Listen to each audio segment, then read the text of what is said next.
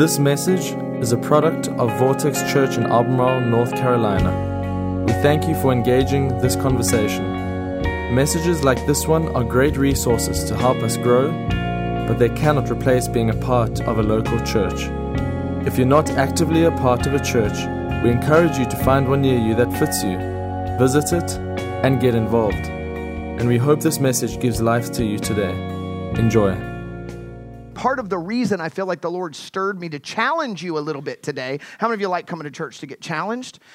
How many of you are like, that's a different church? Do that somewhere else. We come to church just because we want, you know, sweet candy kind of things. Like, like I'm going to challenge you a little bit today, and um, and and I feel like the Lord kind of nudged me in that direction um, for you because of what is ahead of you um, that what is going on here, as great as it is, and as much as you may enjoy and like your church, that that the characteristics of what God has put deep within Kevin and Amanda's heart, and I believe has been transferred to many of you, is a deep passion that your, your city and your region would fall in love with Jesus. That we don't just want to have a church for 64 people to feel like a country club. The goal is to have an open hospital where everyone who's far from God, doesn't know God, has brokenness and baggage and heartache and pain and sin and grossness and whatever, can walk through the doors and not feel like they're walking through the doors of a sin scanner where just and all your stuff comes up on the on the, the TV, but where they can walk in and go, I don't have it all figured out yet. I've got some junk,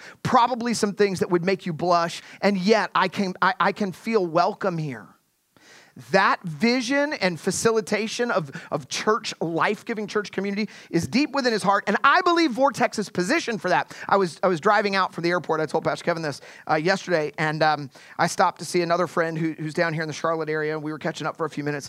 And one of the things he said to me when I told him I was coming to preach at Vortex, he said, Man, Charlotte is, is like, that's where Charlotte's growth is going. Over the next three, four, five years, Charlotte, Albemarle will be the, I don't even know if I'm saying that right. Am I saying that wrong? Is that okay? Because there's an R in that word. And in my part of the country, we leave R's out. So, um, so they, just said, this pastor was saying to me that, that Charlotte is growing to where Albemarle will be like the outskirts of Charlotte in the next three, four years. Like that's where it's going. So I just, I want you to hear today as we talk through the challenge of preparation for what is coming. What is coming is expanded population, and, th- and this is already a good sized city. What is coming is expanded influence. What is coming is expanded gospel opportunity. What is coming is expanded kingdom context. And so, if this is your first time at Vortex, you may be like, wow, that guy's weird. Thank God he's only gonna be here one week. Come back next week. Well, actually, you got another weird guy next week, too, don't you? So, um, so you're out of luck. You have to come three times. That's how it works. Um, but I believe God has something unique. And, and in order for him to, to do what he needs to do, right? Everything God does, he does through people. And so he's got to equip, challenge, grow, move, mold, shape us to be able to facilitate what he wants to do on the earth and through Vortex. So um, I'm so grateful to be here. I love your pastor and his wife. I love their family. Today I got a tour of the whole facility from one of their sons. He walked me around with his Bieber hair and, um, and showed me everything, told me all about it and um, it was awesome. And so I'm just so proud of what's taking place here. But would you do me a favor? I want to honor. Uh, Pastor Kevin and Amanda, and I know you love them, but can you do me a favor? Can we give them a great big hand clap? Just say thank you for leading well, for setting trajectory and vision, for sharing your heart and life with your church family. Um, a lot of pastors don't do that, and so I'm so proud of you guys. And, and, and this church is an overflow of who you are, and uh, it's incredible. So well done. Um, want to take a minute to introduce you to my family real quick. Um, so this is my family. As you can see, I'm wearing my favorite shirt today, and. Uh, but that young lady to, to your right, uh, to, on my uh, left, your right, is my wife, Janelle. Um, we've been married, we'll be married 30 years in December. We got married at nine, was amazing. Um, and so we'll be married 30 years. This year, uh, my wife has just, uh, she's a, a warrior. Um, she had, had to fight a breast cancer battle during COVID and uh, conquered that by the, by the grace and power of Jesus Christ. And so she's healthy and well. But this week, she actually lost her daddy. He went home to be with Jesus this week. And so she's unable to be with me in person today, but of course, um, sends her love and, and, and blessing to all of you. So that's my wife. And then we have three kids. Um, my oldest is that young lady over on the right, Ashton. She's uh, 28. She's a math teacher, got her degree in math, and um, love her, so proud of her. And her husband is on the other end. I don't know if they were in a fight that day or what happened, But um, that's her husband over there, Kurt. Uh, they've been married about five years. This wonderful, wonderful, wonderful young family. My middle daughter is next to Kurt. That's Kelsey. Kelsey's 23, uh, excuse me, 25, and she's also a teacher. Got her undergrad in mathematics. She teaches elementary school. And uh, my son is next to my daughter over there. That's Dakota, and he's 23. Just graduated from Southeastern University last year.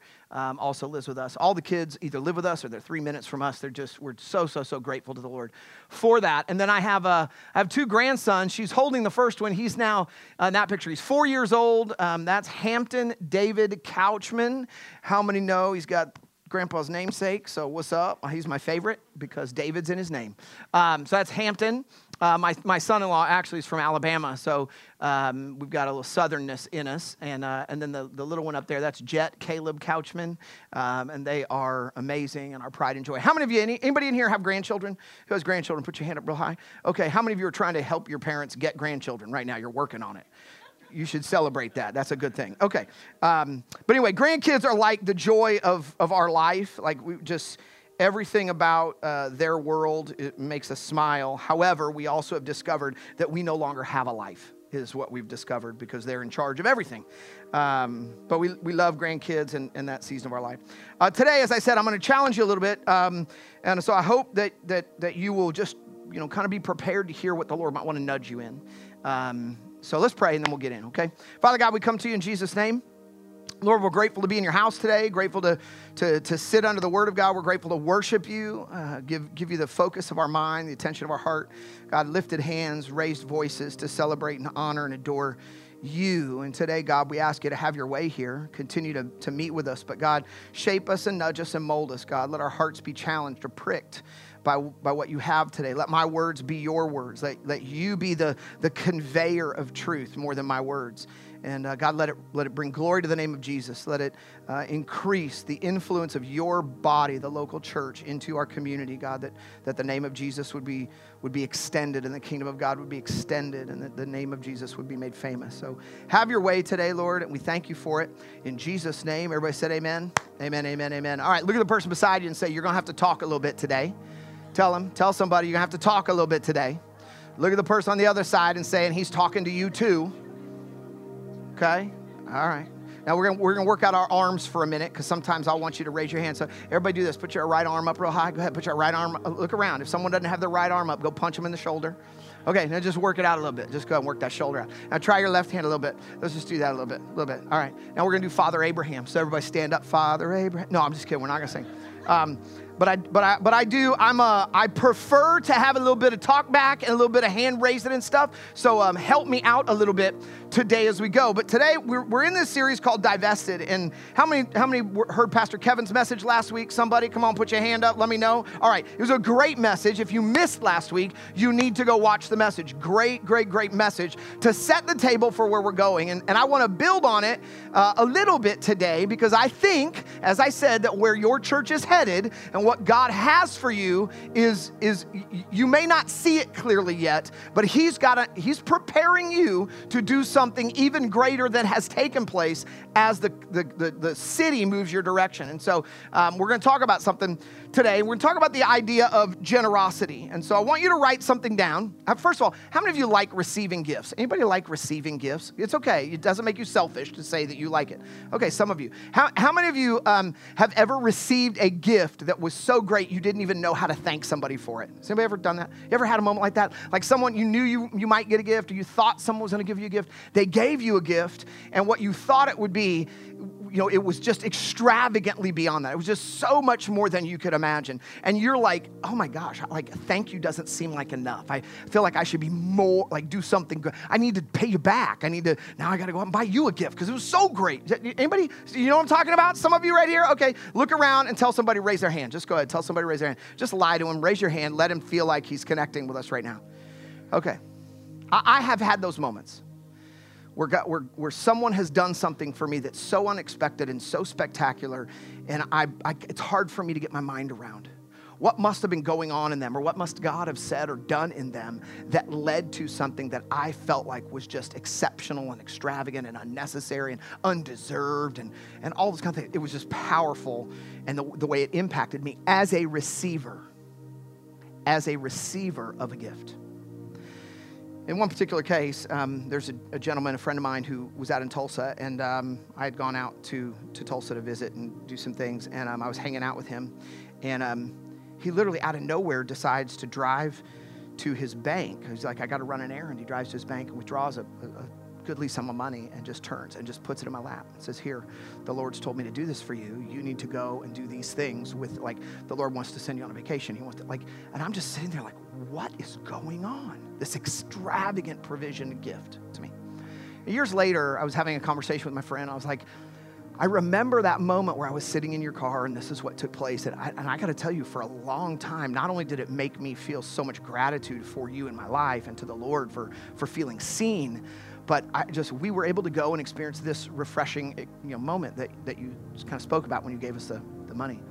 And he goes, you know what's what's funny is um, you felt so blessed by that, but I got to tell you, I I went around telling people how excited I was for what you were going to get to experience. Like, I didn't go around and tell people I got to do this thing. I just went and said, oh my gosh, I've got this friend. He's going to go on this vacation. He's going to do this thing. I got to tell the story of your blessing that I got to facilitate. And I wanted to, I wanted to challenge you a little bit because I think sometimes we miss uh, some of the, the, the heart and some of the execution in the area of generosity because we view generosity through a natural lens. And I want to, I want to push you a little bit today um, in the area of generosity. So I hope you're taking notes. This is the first thing. This is your big idea for our conversation today. The decision to be generous is what ushers in the delight of being generous. And here's what I'm trying to say to you that oftentimes generosity is viewed as something we do out of a, an overflowing heart that generosity and, and, stewardship is attached to this, but that generosity, giving of something, anything, is rooted in a stirred, like a, I feel joyful, excited, happy. Uh, I feel ooh, ooh, excitement on the giving side, the generous side, and that my emotional response to generosity precedes the action. In other words, if I don't feel excited about it, I don't feel joyful about it, I don't feel happy about it, I'm not looking forward to it, I, there's not an emotional response, then I don't do something that is generous in nature. And I just, I want to start with this that the decision of generosity is what precedes the delight of generosity. That we don't feel the delight of generosity until after we've made decisions to live generously. And this is, the, uh, this is actually very clearly the nature of Scripture. This, this kind of stuff is talked about the most in all of Scripture. So if you're new to, to church, a vortex, whatever, the idea of financial stewardship and generosity in the local church is a spiritual economic process. And we're going to read a passage of Scripture here in a few minutes about that. But this is what Acts chapter 20, verse 35 says it says, You're not likely to go wrong here if you keep remembering that our master, that is Jesus, said, You are far happier happier giving than getting. Now, that's a quote in Acts 20 of Jesus saying, It is more blessed to give than to receive. And all of us have heard the verse. Look at the person beside you and say, You've heard that. Go ahead and tell them, say, You've heard that. Look at the person on the other side and say, I'm not sure about you, though.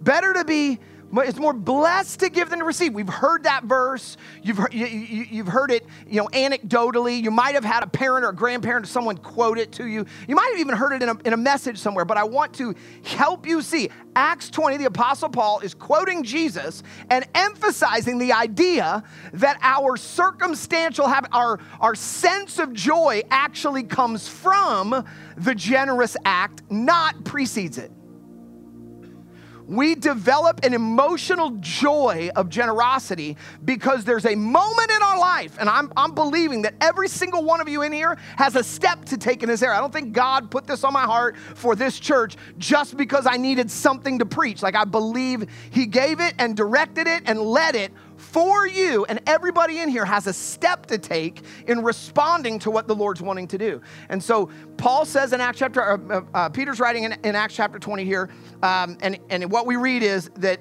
it is, it is better to give than to receive, that our master said, oh, come on, come back. There we go. That the master said, you are far happier giving than getting. So, when we talk about generosity, though, I think there are three kind of traps that people fall into. And so one of these probably applies to you, but I'm going to give you all three of them. Here's the first one. People say things like, when I have more, then I'll give more. When I have more, I'll give more. The reason I don't give, or the reason I give very little, or the reason it's small, my, my, my generosity, not just in the local church, but in my life as a whole, we'll get to specifically about the church in a minute. But when I have more, I'll get more, is we are evaluating our generosity through the lens of natural capacity. We, we tend to look at our, our, our capacity to be generous not through the lens of supernatural decision and, and character, the nature of how God has designed us, but we tend to look at it through, through our human evaluation of what are my circumstances. In other words, I will give more when I get more. And so I look at my number, whatever your number is, pick your number $50,000 a year of your earnings or, or $12 in your bank account, whatever your thing is. We look at it and we go, when, when that number gets bigger, then I'll be generous and we've tied generosity to a natural response instead of as a decision that we make to act, which is followed by response from God. That's what scripture says. But we take a natural lens on a spiritual practice. I'll give more when I get more. In other words, generosity is amount based. Here's the second trap. The second trap that we can fall into is this I'll invest my tithe and then I'll have more to give later. And I, I, can't tell you through the years, Lifesong Church is 16 years old. Um, as, as you know, Pastor Kevin said, we were in a movie theater for seven years before we built our first building, moved into a building, or, or, renovated a building, um, which, by the way, I got to see the building downtown that you guys have. It's unbelievable, incredible what, what God has done in providing for you guys there. And I think there's a lot more ahead. And, and in, in our 16 years, I would have conversations with with people who would say to me, you know, Pastor David, I just, I, you know, Ecclesiastes says to scatter your seed to many places so that you get a good harvest because not every place you put your money, there's going to be a good harvest. So what I want to do is I want to take, um, I want to take the money that, that I should be giving to the local church and I want to go invest it somewhere and I'm going to make more money. And then when I make more money, I'll give more out of the, the getting a bigger return. And and, and that lens is, is very skewed because what we're saying in that trap is that I have the capacity to do better with God's money than God can do with the places He's directed it. I, am going to invest the money. And when it goes up, then I'm going to give more. And so there's, there's a trap there that we can buy into because later never comes. When, when investments go up, we go, ooh, now I can make more with more. And that perpetuates and becomes a cycle. And I don't know about you. Anybody ever invested money and have it not go the way you want? Has anybody ever walked through that? One hand in the back. Everybody else is a perfect wealth investor. I am so impressed with your church, Kevin most of us have tried to put a little bit of money in a few places and it hasn't worked well at some point. And so the trap is that we believe that our capacity, our track record of imperfection in the case of God's money will yield a better return. Here's the third trap. The third trap is this that my giving makes no difference, so why bother? And this is the trap of small beginnings. This is the trap that says, for me, giving or being generous in small amounts makes no difference. Now, we don't ever think that outside the church. I want you to think about this. When, has anybody ever bought somebody, like bought, paid for the coffee for the guy behind you at Dunkin' or something like that, or bought somebody's lunch across the restaurant? Have you ever done something like that, right? When, when those things happen, we don't ever think to ourselves, well, you know, it's only a $2.59 coffee. That's not gonna matter to them. It's a small thing, it's a small act of generosity. It has no value. No, we think, ah, oh, they're gonna be blessed. And I hope they do the same thing for the person behind them. Or when we buy somebody's lunch, it's $27 or whatever. We think, you know, it's, it's only $27. That's not really gonna matter to them. No, we know full well that act of generosity, no matter what the size is, will have a, will have a impact on the person toward which the generosity is applied. But in the local church, sometimes we buy this myth that I don't, I, I, I if I can't give the full tithe out of the gate, God is unhappy. Or if my giving, even my tithe, is a small number, it doesn't matter. This church needs a lot of money, and my tithe is a small number. So I want, I want to dispel a myth for you and I want you to see that the way you live your life most of the time with, with regard to small or large generosity should not be the lens that we apply. There is no, there is no limiter that says unless it's above a certain threshold, it doesn't count, it doesn't matter. In fact, uh, things like crowdfunding make it very clear in the real world that if everybody will just do something, we can do something great. And so I want to say to you today as we get started if any of those myths have been your myth, If you've thought, I'm just going to invest it and I'll, I'll, give to God later when the number's bigger. i am not going to give to God now because my life's in a difficult situation. And, God, but if when I get out of my difficulty, then I will trust you. Right now, I can't trust you, God. It's after I get out of the mess, then I'll trust you. In other words, I can solve my problems. I don't need you, God. Like we have, we have all these weird lenses we apply to God's structure of generosity. And so today, I want to I want to just kind of push you a little bit in this area beginning to take steps toward trusting God with generosity. Here's the first thing write this down. Generosity can never occur with something that isn't ours. You can't be generous with something that someone else's. I, I just, let's, let's see. Kevin, do you have a wallet? You have a wallet on you? Can I steal your wallet? Literally. So, no, I don't want your water. I want your wallet. Oh, thank you. This is for me. So, this is a gift. You're not saying, don't touch my wallet, take my water. You're saying, this is for you. Thank you. So, so here's the thing. So I've got, I, have got a wallet here. Now, if I, if I have Kevin's wallet, and um, there's a lot of money in here, my gosh. Can I get a job? Say, um, so if I take Kevin's wallet and I'm, I'm holding Kevin's wallet and um, I say to someone over here, like, yeah, just come here. What is your, I don't know, what is your name? Come on up here. So, um, tell me your name again. Andy, great. So I've got this this wallet right here, and I and I'm just like, you know, hey Andy, it's great to, to meet you. I just I've heard there's some challenges, things in your life, whatever. And so I take this and I go, listen, I just I just want to bless you. I want to be generous and invest in your world, and I give that to you. And then, you know, be blessed and you go on your way. Go ahead, you can go. Take that wallet.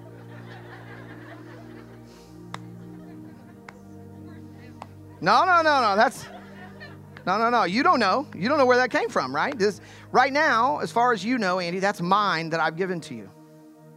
And then I go and tell people about the opportunity to meet Andy, and I say, Andy, oh my gosh, and you know, she had some, some a need or whatever, and I just I was able to be generous and bless her. But you knew that what I was giving to her was actually not mine. What I gave to her was Kevin's. You would say, that's terrible. First of all, you weren't generous.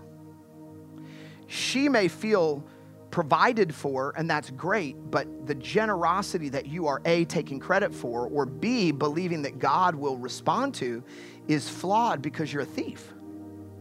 You stole from someone else what was theirs and gave it to someone that may not have been the owner's intent, and you wanted credit for the delivery. Now, Andy still experiences the blessing of having all that $72,000 you keep in your wallet. She still gets all that blessing because the provision has landed in her hand. But I, as the one who was the deliverer of it, thinking I'm generous, has got have a barrier with God because I have used something to try and demonstrate generosity that wasn't mine. It, I didn't I wasn't the owner of it. I didn't have control of it. I actually directed it in a way that may not have been at all what the owner of the thing intended. And so, what I want to say to you, and by the way, you can give Kevin, Pastor Kevin back his wallet. It's okay. He wants it back. And he's going to count the money, just so you know. He's down there going, Get it down here right now. Send it down here.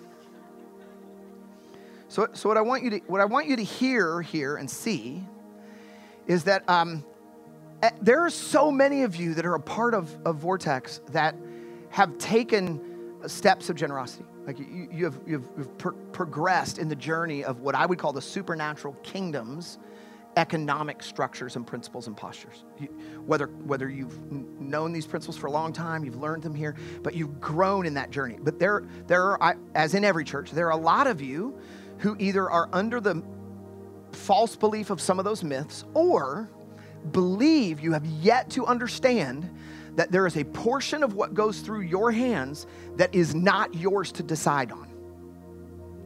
It is not yours. You're not the owner. I'm not the owner.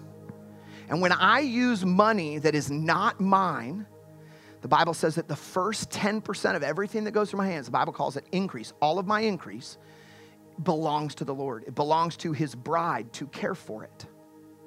And when I utilize the first 10% to pay my mortgage or to pay my car bills, I am saying to God, I'm going to use what's yours for what I want even when I use it to be generous, like I'm gonna go and give some money to the local hospital fundraiser. I'm gonna go and pay for a, you know, a, a, baseball team sponsorship. I'm gonna do things that don't benefit me that would be perceived to be generous or gracious or, you know, they're external and they have a, a, a goodness attached to them, but I'm using something that isn't mine to do it. And there's a, there's a, there's a supernatural economic problem when we take what doesn't belong to us. We would all say it in the natural. When we use something that doesn't belong to us to do something for somebody else, we've been a thief, and then we want to take credit for something we don't deserve. But we miss that the first portion of all that's put into our hands isn't ours, is not yours. And so, uh, the first thing I want you to get as we're talking about this is, is, is the principle of the first First Chronicles chapter 29, verse 14 says, Everything, everybody say everything. That wasn't everyone. Everyone say everything. There we go. That's way better. Everything comes from you, God and we have given you only what comes from your hand. In other words, our, our returning to God the first is only that which He has entrusted to us to begin with. In other words, we don't even get to be a giver when it comes to the tithe. We're a returner because God says, I need to know that you see me as your source, not you. And so we return the first to Him and saying, God, everything that's in my hand comes to you. Whatever you want me to return to you, if it's 10, 20, 50, 80, 100, if I trust you and your system, you will never leave me wanting. You'll never leave me in difficulty. I trust you more than I trust me, so I return the first to you. And if the Lord says half of it, I'll give it, I'll give half of it, God. Whatever you are requiring, because you are my source, not me. And we can't be generous until we've trusted and, and, until we're utilizing what has been allowed to remain ours to choose about. That's when generosity begins. Here's the second thing living generously manifests and builds faith at the same time. So we're talking about a generous life. I want you to, to open your Bible to Luke chapter 6. We're going to read this quickly together. Um, Luke chapter 26, uh, excuse me, Luke chapter 6, verse 27. Luke chapter 6, verse 27. I'm going to read uh, quite a number of scriptures. I'm reading out of the New Living Translation, so whatever translation you have, it may read a little differently, but Luke chapter 6. What you are going to see as we read this passage is that Jesus is describing for his disciples basically the, the, the, way the supernatural kingdom works. It is the opposite of the natural. Everything about the people of God, those who serve God, we become citizens of a different kingdom. We are no longer citizens of this earth. We have a, a, a natural life. We are living in a foreign land, but we are citizens of another kingdom. And citizens of another kingdom operate under another system, another economy, another another process. And so Jesus is like painting this picture with all of these contrasts through Luke chapter 6. So let's read it together, beginning in verse 27. It says, But to you who are willing to listen, I say, love your enemies. Those are opposites. We would in the natural people don't say love your enemies. They say, you know, defeat your enemies, beat up your enemies, kill your enemies. Jesus says love your enemies. He says do good to those who hate you. That's not natural, that's supernatural. Bless those who curse you. That isn't what the natural system would look like. That's a supernatural system. Bless those who curse you, pray for those who hurt you. Look at the person beside you and say, I'm praying for you. if someone slaps you on one cheek, offer the other cheek. Okay, look at the person on the other side, slap them on the cheek. No, I'm just kidding. someone slaps you on one cheek, offer the other cheek also. If someone demands your coat, offer your shirt also. Supernatural. That's not natural economics. It's not natural engagement. There's a, there's a supernatural thing at play here. Verse 30 Give to anyone who asks, and when things are taken away from you, don't try to get them back. Do to others as you would like them to do to you. And we love that verse and we quote that verse, but we don't think about what the, the, the, the breadth of that principle. Verse 32 If you love only those who love you, why should you get credit for that? Even sinners love people who love them. And if you only do good to those who do good to you, why should you get credit? Even sinners do that. And if you lend money only to those who can repay you, why should you get credit? Even sinners will lend to other sinners for a full return. Verse 35 So love your enemies, do good to them, lend to them without expecting to be repaid And then your reward from heaven will be very great, and you will truly be acting as children of the Most High, for He is kind to those who are um, unthankful and wicked. You must be compassionate, just as your Father is compassionate.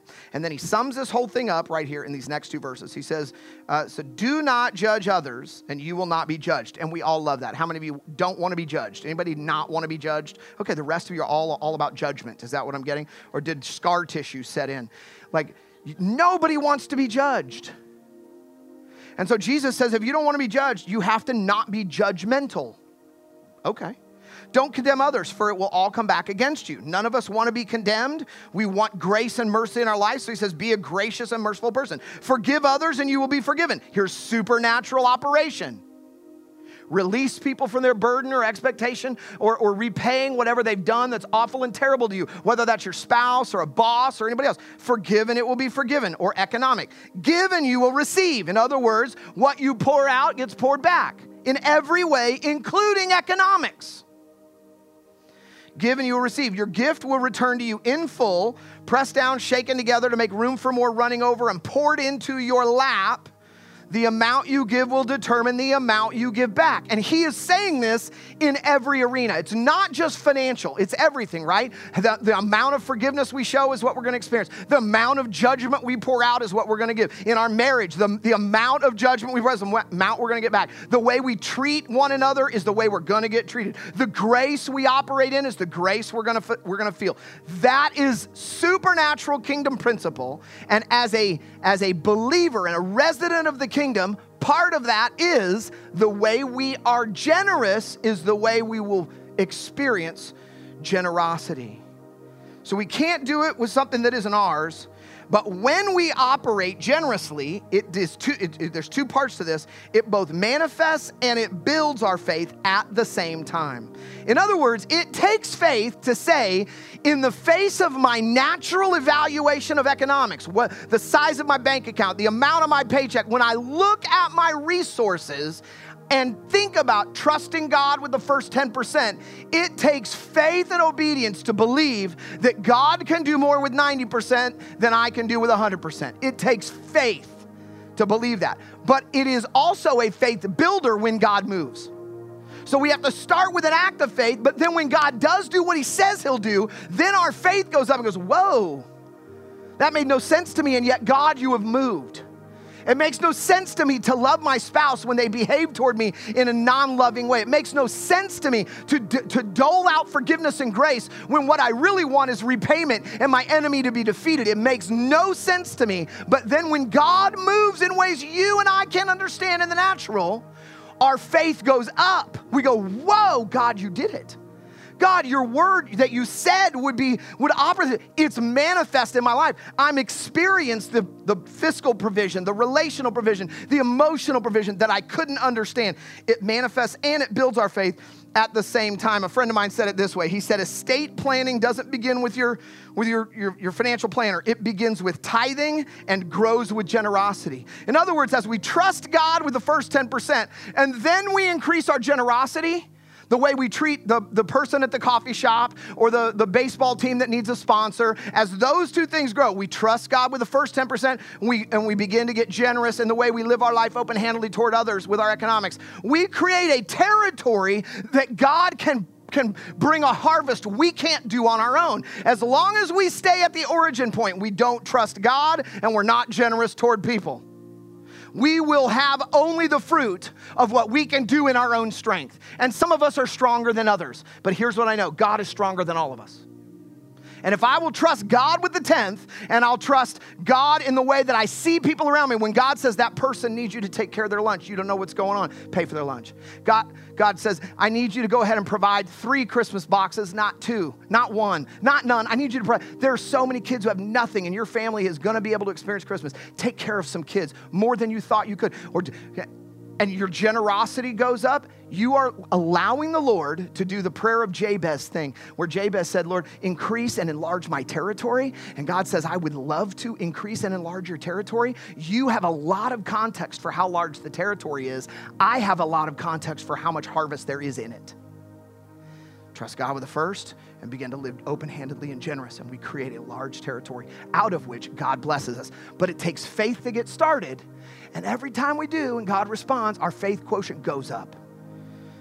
Here's the third thing jot this down living generously builds eternal treasure. There's eternal, excuse me, I'm sorry. Living generously yields an earthly return. Write that down first. Living generously yields an earthly return. This is Proverbs 11, verses 24 and 25. It says, One gives freely, yet grows all the richer. And you've probably known people like that. I'll just have you ever known somebody who just seems to constantly be doing things that are generous? You look around, man, I wish I had the capacity to be that generous. They pay for someone's, you know, repair on their car, or they buy someone a car, or they send you away, uh, you send people away on vacation to their second home. You're like, man, I wish I had those kind of resources. It doesn't make sense that they're so generous, yet the Bible says one gives freely, yet grows all the richer. Another withholds what he should give and only suffers want. In other words, when I don't use what God put in my hand for the purposes of God, I use it for my purposes. I discover that the things that are my purposes that I think I have provision for, the Bible describes it like putting, putting money in pants and pockets with holes in it. That no matter how much I stuff in there, it ends up going and disappearing out the holes. And I don't know why, because I seem to be trying to hold on to it. How does it keep disappearing? And Proverbs talks about this. Another withholds what he should give, but only suffers want. Whoever brings blessing will be enriched, and whoever waters uh, and who waters will himself be watered, or him who refreshes others will himself be refreshed. In other words, the economic principle of the kingdom is that it is as we are a distributor of what God pours into our hand, if we use it for the purposes for which God put it there, if we trust the direction of God with what He's put in our hands. And by the way, He wants you and I all to experience blessing and our life to be full. That's, he's not ashamed or afraid. That's not bad theology. What He is saying is, it's all mine and I have direction for it. And the first place you begin is trusting the, the, the, the first tenth to the local church and then I'll, I'll direct the rest. And I may say, use the other 90% to buy a boat, use the other 90% to get it, like whatever. But what if he says, and give another 10% to the building fund? What if he says, take another 10% and go and drive into Charlotte and put it into a, a, a program that, like, what if he gives, do we live so closed handedly that even the direction of God we distrust? And then lastly, living generously builds eternal treasure. This is 1 Timothy chapter 6, verses 18 and 19. It says this. It says, So give happily to those in need, always being ready to share whatever God has given you. By doing this, you will only be storing up real or eternal treasure for yourself in heaven. It's the only safe investment for eternity. I love the way Paul writes this to Timothy. He's coaching him, saying that there is treasure that will outlive us, and it's not the treasure of the earth but there is supernatural treasure that natural economics can build. Believe it or not, there is a way to leverage natural resources for supernatural or eternal consequence. And I know Pastor Kevin talked a little bit about this last week that of course, the greatest treasure in the whole world is a relationship with and a knowledge of Jesus Christ. Like that, that is the, the transformative treasure that puts us in eternal relationship with God. However, that same treasure is available to us to give away in such a way that we lay up treasure upon treasure. The souls of those who are far from god. A friend of mine says it this way. He says everybody's everybody's headed somewhere and it's our job to redirect traffic away from the, the gates of hell like our, our mission has to be about how do I help more people discover Jesus than end up far from him in eternity. And I know that's not only Kevin's heart, but it's the mission and purpose of this local church. And the mission and purpose of the church is fulfilled by the body at work in the things that it takes to bring it to pass. And so, so what I want you to hear today is that as, as you step into the future days, months, weeks, years at Vortex Church, that today is a marked moment for you. Today is a marked moment for you. Today is an opportunity for you as God kind of nudges you a little bit. Look at the person beside you and say, This was a little prickly. Go ahead and tell them, say, This is a little prickly. Look at the person on the other side and say, I'm not sure I want him to come back.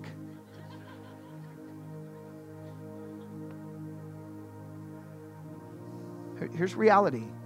There are a whole lot of you in here who are, who are, who are generous beyond the tenth a whole lot of you who, who've made possible the things through the years in extravagant ways. When God has said to you, transfer stock to this church because there's something great I need to do here. And you say, Whoa, God, I don't know what to do with that, but, but I'm going to obey you. I'm gonna trust you. And then God does something that you couldn't ask or imagine, and your faith has been built. There are others of you who are who are saying, I, I, I give here periodically, but you know, it's always hard for me because I look at my bank account. I can't afford to do that, but but I'm, I'm doing that periodically. And there are others of you like, I don't even know if I trust God enough to let Him have control.